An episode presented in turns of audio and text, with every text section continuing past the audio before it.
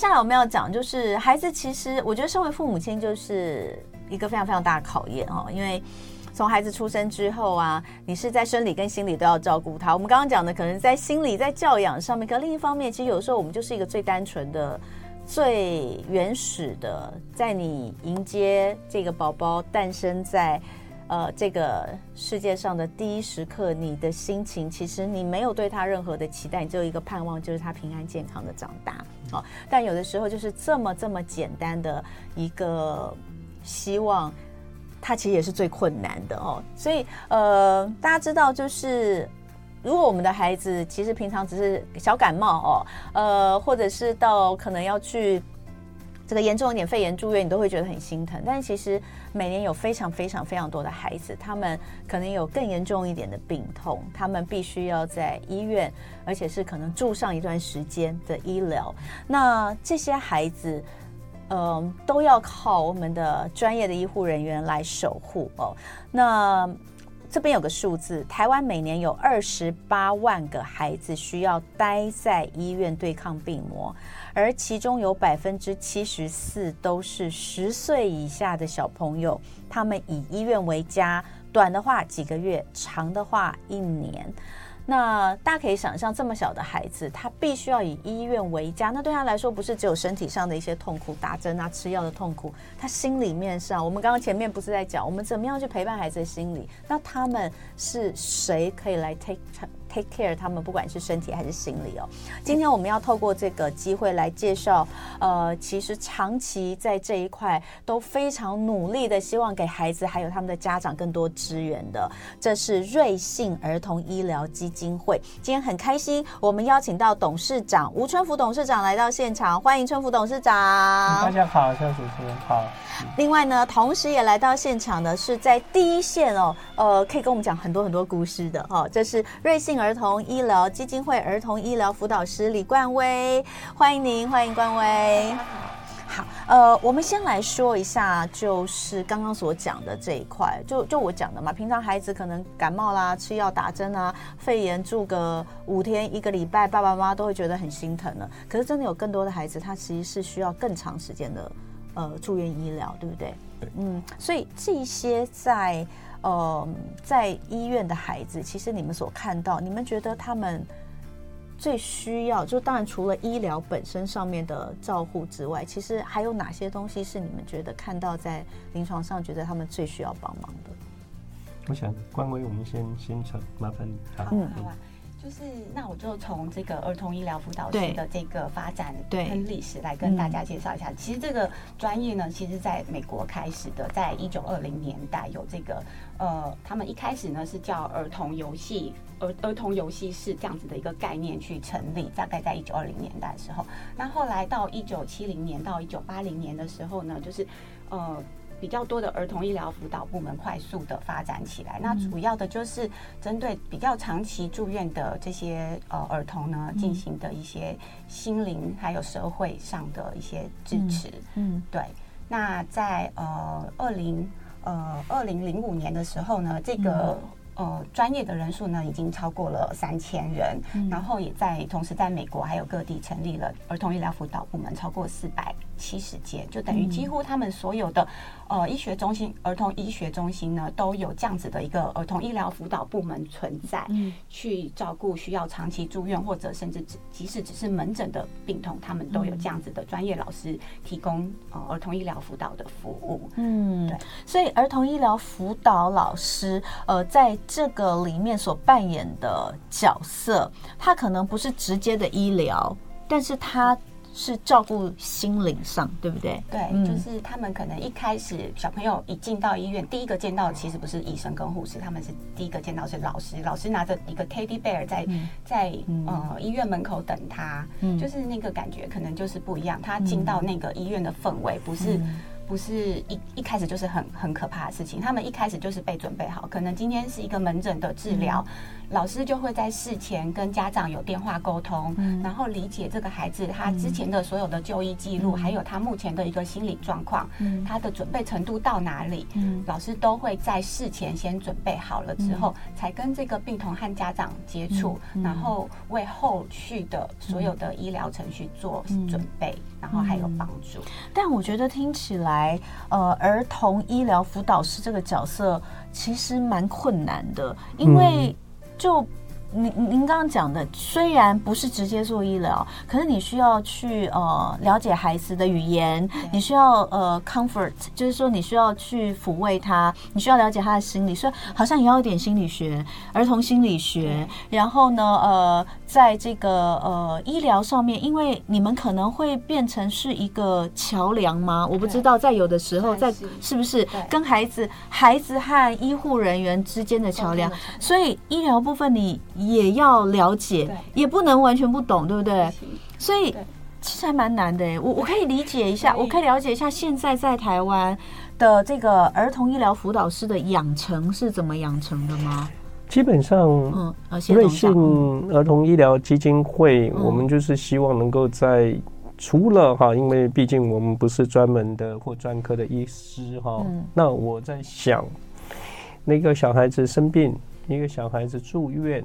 那以一个社会资源，因为我自己二十一年前小孩子也是呃 ALO 住院啊，那在这样子的一个化疗这样的过程当中，我们能做什么？嗯，那除了专侵入性的也好，或者是医师这样医护的这个，我们从另外一个角度啊，在非医师护理的专责人员之下，我们尽全力的做到呃，除了直接补助啦，或者空间啦，我们想一个友善的医护医疗的一个资源，嗯，支持来照护这个小朋友，所以这个养成确实是很不容易。嗯，我们在台湾邀请了儿护人员或者是儿童的心理治疗师，然后呢，我们请他们到美国去做 intern，然后再。到美国去考取友善辅导师的证照，嗯，那再回到台湾来。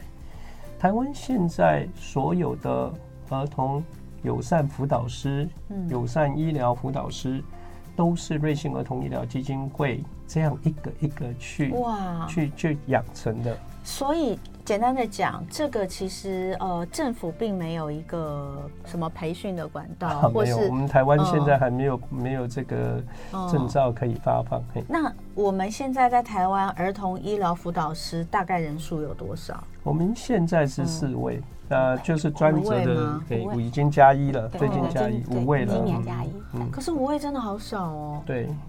那所以可能呃，在哪些医院呢？或是可能一呃，就算一个医院配置一个，也只有五个医院有。对对对对对，是不是这样？刚好台湾。对对对，大部分应该会是在医学中心吧？对，比如说像我以前跑医药的时候，常去呃荣总中正楼九二儿童病房。对。那个时候，呃，但不过那很久以前啦，嗯、就是我我相信是没有这样的一个一个角色在，嗯、但是同样的，他们也是透过，因为因为会有，因为那边大部分就是癌症的病童在那边，所以他们会有一间游戏室，嗯、有的时候会请请外面的人进来表演一下，我们会去拍，像我们就曾经跟过一些魔术师去表演，有魔术给这个病童看，这其实。也是这样的一个概念，就是让他们在呃这个长期住院的过程当中，能够得到一些快乐跟安慰。重点是让他能够接受到在他这个年纪应该要有的一些欢笑跟快乐发展。嗯、对，从新出发了，因为我在想同在一起，嗯，也就是说，当儿童小朋友在生病的时候，嗯、我们希望用陪伴，用专业的。科学的、受过训练的友善辅导师来陪伴他那个当下，因为我想儿童的心理跟我们大人，尤其儿童，他不是一个产品，好像说你坏了你就修一修，不完全是这么简单。嗯，我们要蹲下来，要用他的角度，用他的出发，嗯，来看待儿童生病的这样子的一个状况。嗯，所以啊，友善辅导师就是用这样子的一个角度出发，用心，用陪伴，用专业，又不能侵入性的或介入性的医疗，不能打断，也不能。但是你在想，如果他要打针之前啊，能够有跟他沟通的机会，让他能够了解进入 MRI 咚咚咚咚，甚至他在一个很重症的过程当中啊，更不好的，比如说安宁，他要如何度过在跟非同才的？因为我想儿童在成长的过程当中，我们发现他最想什么？他。应该是回到他的正常生活，嗯、啊，跟着小朋友一起啊，别人在干嘛，他想干嘛，嗯，所以如何在这样子被在病床上啊，我想这是一个很重要的一个积极的正向的来陪伴他，嗯、来支持他，来辅导他的一个专业的一个医疗辅助行为。我们可以呃讲一些实际的例子，就是说，在真正的这个，比如说我们在病房里面，我们看到有这样子的一位儿童医疗辅导师跟没有，它的差异可能会在哪里吗？呃，就是我觉得就。以大家最熟悉的打针来讲好了，嗯、因为这件事情其实是每个孩子，如果不管是有没有需要住院，其实都是需要面对的一个成长过程。嗯、可是因为从来没有人告诉我们说要如何面对打针这件事，嗯、然后再加上我们的文化还有传统的习惯，父母的教养方式就会把打针视为一个处罚，就是如果你不乖的话，我就叫医生叔叔来打针。这是我们最常听到爸爸妈妈对小孩恐一种。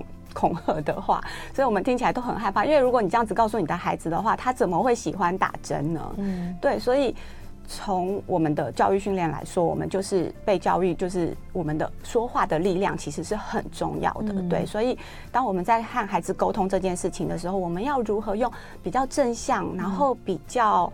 呃，就是支持支持性的口语，然后让他去认识这件事情。其实这个事情很困难，有一点点恐怖，没有错。但是我们其实可以用方法来克服它。嗯、对，就是老师会用孩子适合的语言，然后跟他沟通一些呃学习技巧，让他克服这样子的一个困难。嗯，你自己有印象吗？就是你在做这个呃这个角色，在辅导这些小朋友的时候，你印象比较深的故事？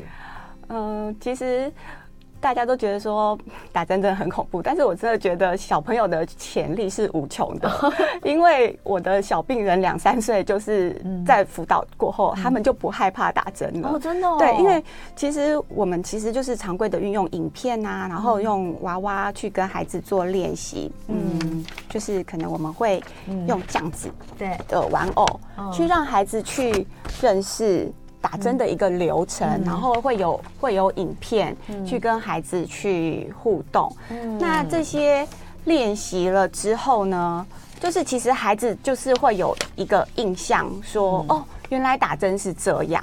那我比较印象深刻的是一个呃，差不多两岁快三岁的一个小女孩，嗯、在我跟她练习了几次之后，她一一开始都其实都非常害怕打针，嗯、然后很害怕进治疗室。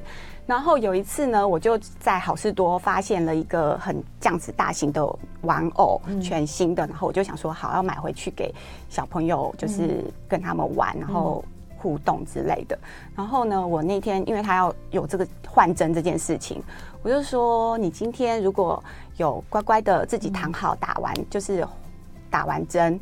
我们就要玩这个全新的玩偶，就可以在病房玩哦。嗯、结果他看到了这个玩偶之后，他眼睛发亮。嗯、他之前超级害怕打针的，嗯、通通都不怕了。那些、嗯、那些什么，就是就是呼呼天喊地的鬼叫都不见了。他就自己就是赶快冲到治疗室，跟护士阿姨说：“赶快帮我打针，我要跟老师玩游戏了，嗯、我要去玩那个新的娃娃了。”就是完全不一样的人。所以小孩子在。训练或者学习之后，其实他们是可以成长、可以改变的。然后只要，当然也要父母的态度就是跟我们一些就是愿意跟我们配合，嗯、对，然后跟他们的沟通方式愿意调整，嗯、对，这些其实就是孩子之后进步的力量，还有学习的动力。对，嗯，我跟你讲，那个长期住院换针真的是我们最怕的事情，因为我我我生老二的时候，呃，是完全卧床安胎，嗯、呃，一百二十天，呃，然后。妈妈也辛苦。哎，对，就完全卧床。我要讲的就是那个换针，因为我的血管也非常细，所以我看到你这边写说，他的那个血管越来越脆弱。因为就是因为我们是完全卧床，是动都不能动。小朋友还可以下床去，我是不能动。那不能动，其实你那个血管就会越来越沉嘛。对，然后那个理论上是三天换一次针，但有时候不到三天他就跑针了，你就要换。哎，这已经没有地方可以打，打到最后打脚背。对对，那个真的，你不要说小孩怕。大人，你知道我每次要打针前，我都觉得我我我真的都好紧张。但我们没有那个辅导师来跟我秀秀，没有来跟我玩游戏，所以可以理解。然后你说看，可能很多爸爸妈妈会觉得说，我们刚刚讲打针已经不是一般的打针，什么预防针那种。你要想的是住院，我们因为主要讲的是住院的孩子哦。嗯，你们有提到一个儿童就医心理创伤。这个东西其实比较少被大家就是去讨论。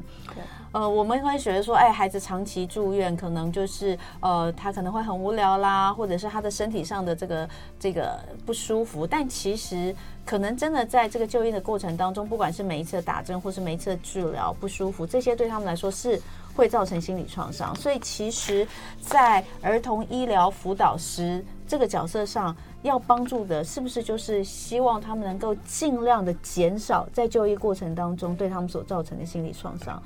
对，待会回来后我们会继续来聊，当然也要让大家知道，就是我们现在国内的一个运作的状况，是不是可以再多一点？天，当我们同在一起，呃，我们要来聊聊这个很，嗯、呃，就是大家可能真的比较不知道的，叫做。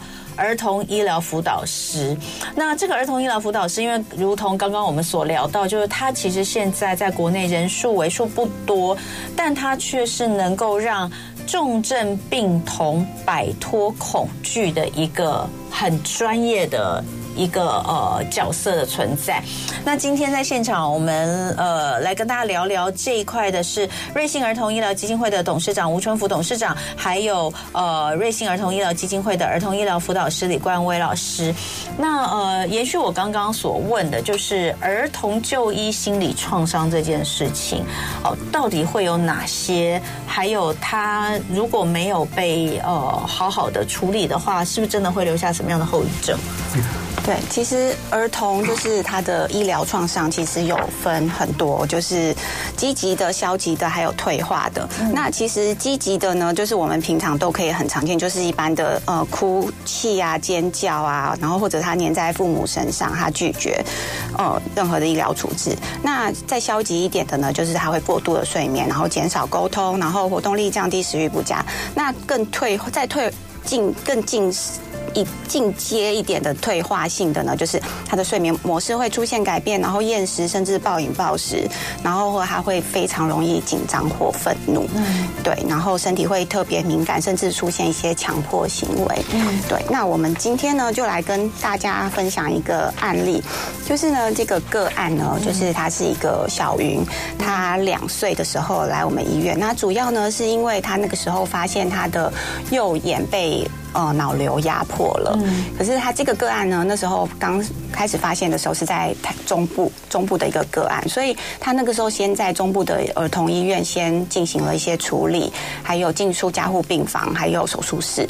那后来发现他那边还可能还是没有办法完全解决他的问题，甚至考量到后续需要化疗的问题，所以他在父母在考量之后呢，还是后来决定转来呃台北部的儿童医院。嗯，对。那所以我接触到这个个案的时候。之后呢，他其实已经进出加护病房还有手术室多次了。嗯，对，所以呃，就有我们那个时候就是呃，住院医师就来问老师说：“老师，我们有一个病人出现严重的退化的现象，嗯，那是不是可以请老师进来就是协助辅导呢？”嗯，对，那所以呢，我的辅导过程呢，就是呃。就是进病房和爸爸有了这样子的第一次的接触，然后认识他们整个的一个目前的状况。嗯，对，那那个时候那个病童的状况呢，他就是几乎完全卧床，他就是两岁，那他完全没有任何活动能力，然后他非常依赖奶嘴，本来都已经戒掉奶嘴了，嗯，但是他后来。因为非常害怕，所以他就要吸奶嘴，然后来增加他的安全感。嗯，然后也没有任何口语能力。大家如果有就是照顾孩子经验，就知道其实两岁其实如果正常来说，其实智慧已经很多了，然后甚至可以有一些简单的对话。那那他那个时候就是退化到完全没有口语能力，然后也对任何的医护人员都是非常的害怕。只要那个帘子一拉开，他看到有白色衣服的人要进来，他就开始尖叫或者大哭。嗯，对，所以然后也没有任何的正常的游戏活动可以进行。这就是我们可以刚刚提到的，这就是所谓的医疗创伤。嗯，对，那。老师在辅导的过程呢，就是，呃，因为发现孩子这样子的一个状况，那我就和爸爸沟通，我们需要帮孩子订立短、中、长期的一个目标。那我第一个帮他订立的短期目标呢，就是希望这个病童愿意做起来有一些活动，因为他其实都是卧床的。那我希望，因为其实。呃，健保房的空间其实也很有限，嗯、但是呃，长期卧床对孩子来说一定不好，他的很多肌肉啊，各方面发展都会退化，所以我就会订立这个短期目标，希望爸爸呢能至少在吃东西的时候，嗯、是让他能离开那个床上的，就是。他可以坐到旁边的躺椅去坐着吃，不管是爸爸抱着或者他自己坐着，其实这些都是在他能力范围内可以做到的。对，那我订立的中期目标呢，就是希望这个病童能能够有意愿和老师玩游戏，还有一些呃正常的一些互动。对，这个是我希望，我希望建立他平常他应有的游戏能力，还有发展能力。那当然，我们的长期目标呢，就是恢复他的生理年龄该有的行为和语言。对，那就是老师呢，就是透过这些呃游戏，还有固定长长期的辅导，这样子累积，然后去改变孩子。然后呢，所以呢，他就是开始可以有固定的时间和老师互动啊，还有游戏。然后我会在游戏中呢，就是让他不要去依赖奶嘴。嗯，他呃，比如说像我们在嗯。做这些辅导过程的时候，因为呢，刚开始他很害怕医疗行为，所以我们不会从医疗行为开始，我们会从游戏去介入。对，那一开始他，我发现他对。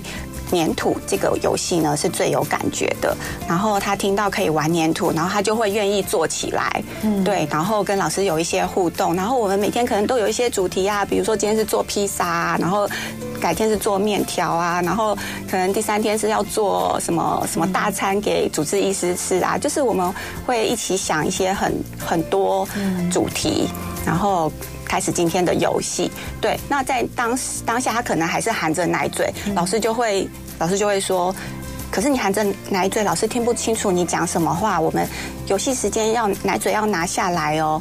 当孩子有了安全感之后，他自然就会把这个。愿意放掉，嗯，对，然后那个时候就是可以增加他口语能力的开始，嗯、就是他愿意说话了，他愿意说我要我要三角形的模具，嗯、我要圆形的模具，嗯、我要刀子，这些就是我要训练他的东西，嗯、因为我要他开口讲话，嗯，对，在一段时间之后，孩子自然就这些语言能力就慢慢又。建立回来了。那粘土也很棒的，是一个很棒的疗愈游戏，就是它可以让孩子有很多小肌肉的练习，因为它要切、要滚、要揉、要捏，对，所以这些也都是帮助孩子在建立呃游戏还有发展这一块上面是一个很好的一个美材。嗯，对。那当然，医疗辅导师主要的目的还是要孩让孩子能够适应医疗生活。那他主要最大的恐惧呢，就是上 POA 这一块，就是所谓的人工血管。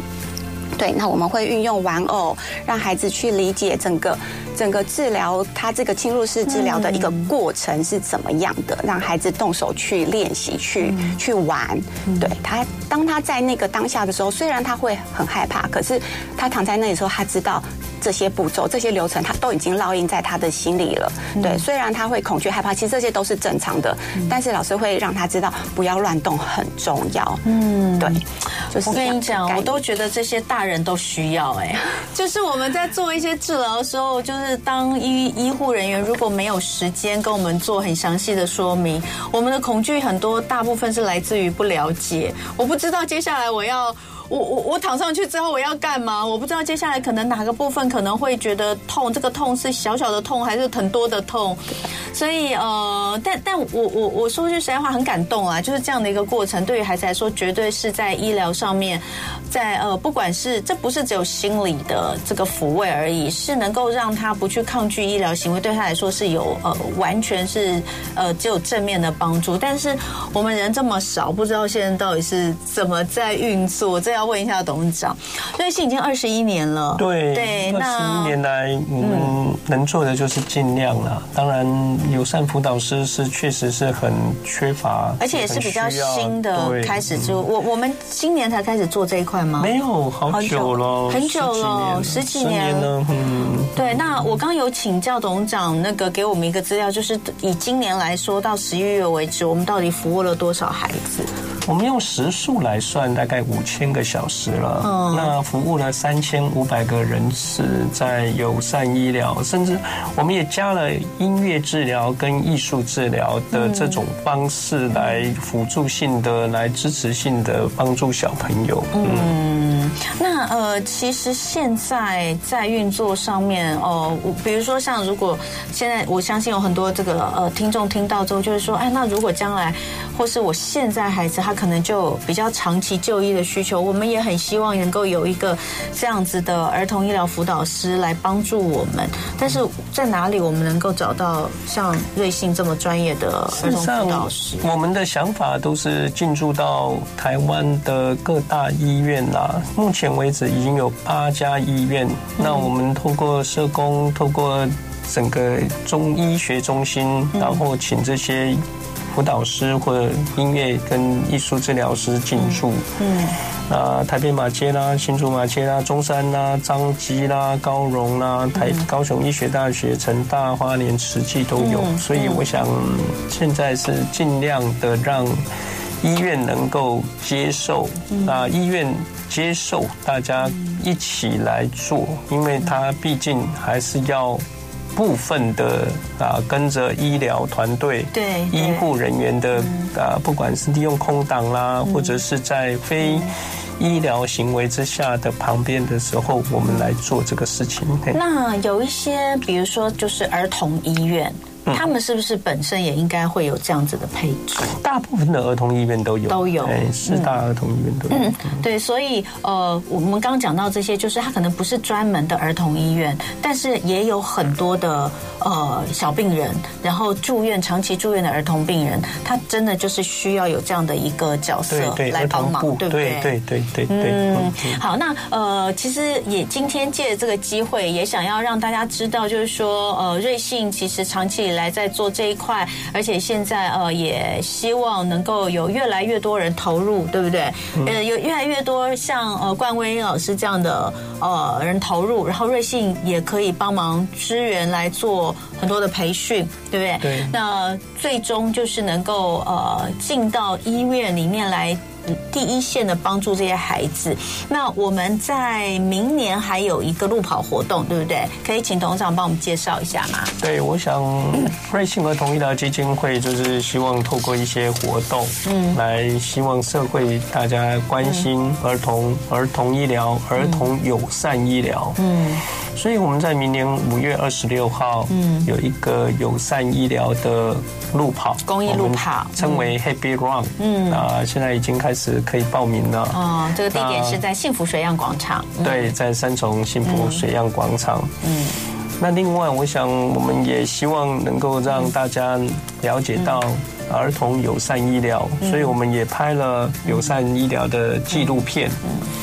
已经开始在 YouTube 也好啦，或者是啊能够啊包场啦，都都让这个是一个敬意导演能够花了很长的时间。嗯到儿童医院，然后拍摄儿童友善医疗的状况。嗯，嗯，好，所以呢，大家哦，欢迎呃，也可以给这个瑞幸儿童医疗基金会一些支持哦。那呃，可以去网络上搜寻，你可以看到介绍他们的影片，然后也可以上他们的呃网站去看看。嗯、那当然也可以来报名明年五月二十六号的这个 Happy Run 公益路跑活动。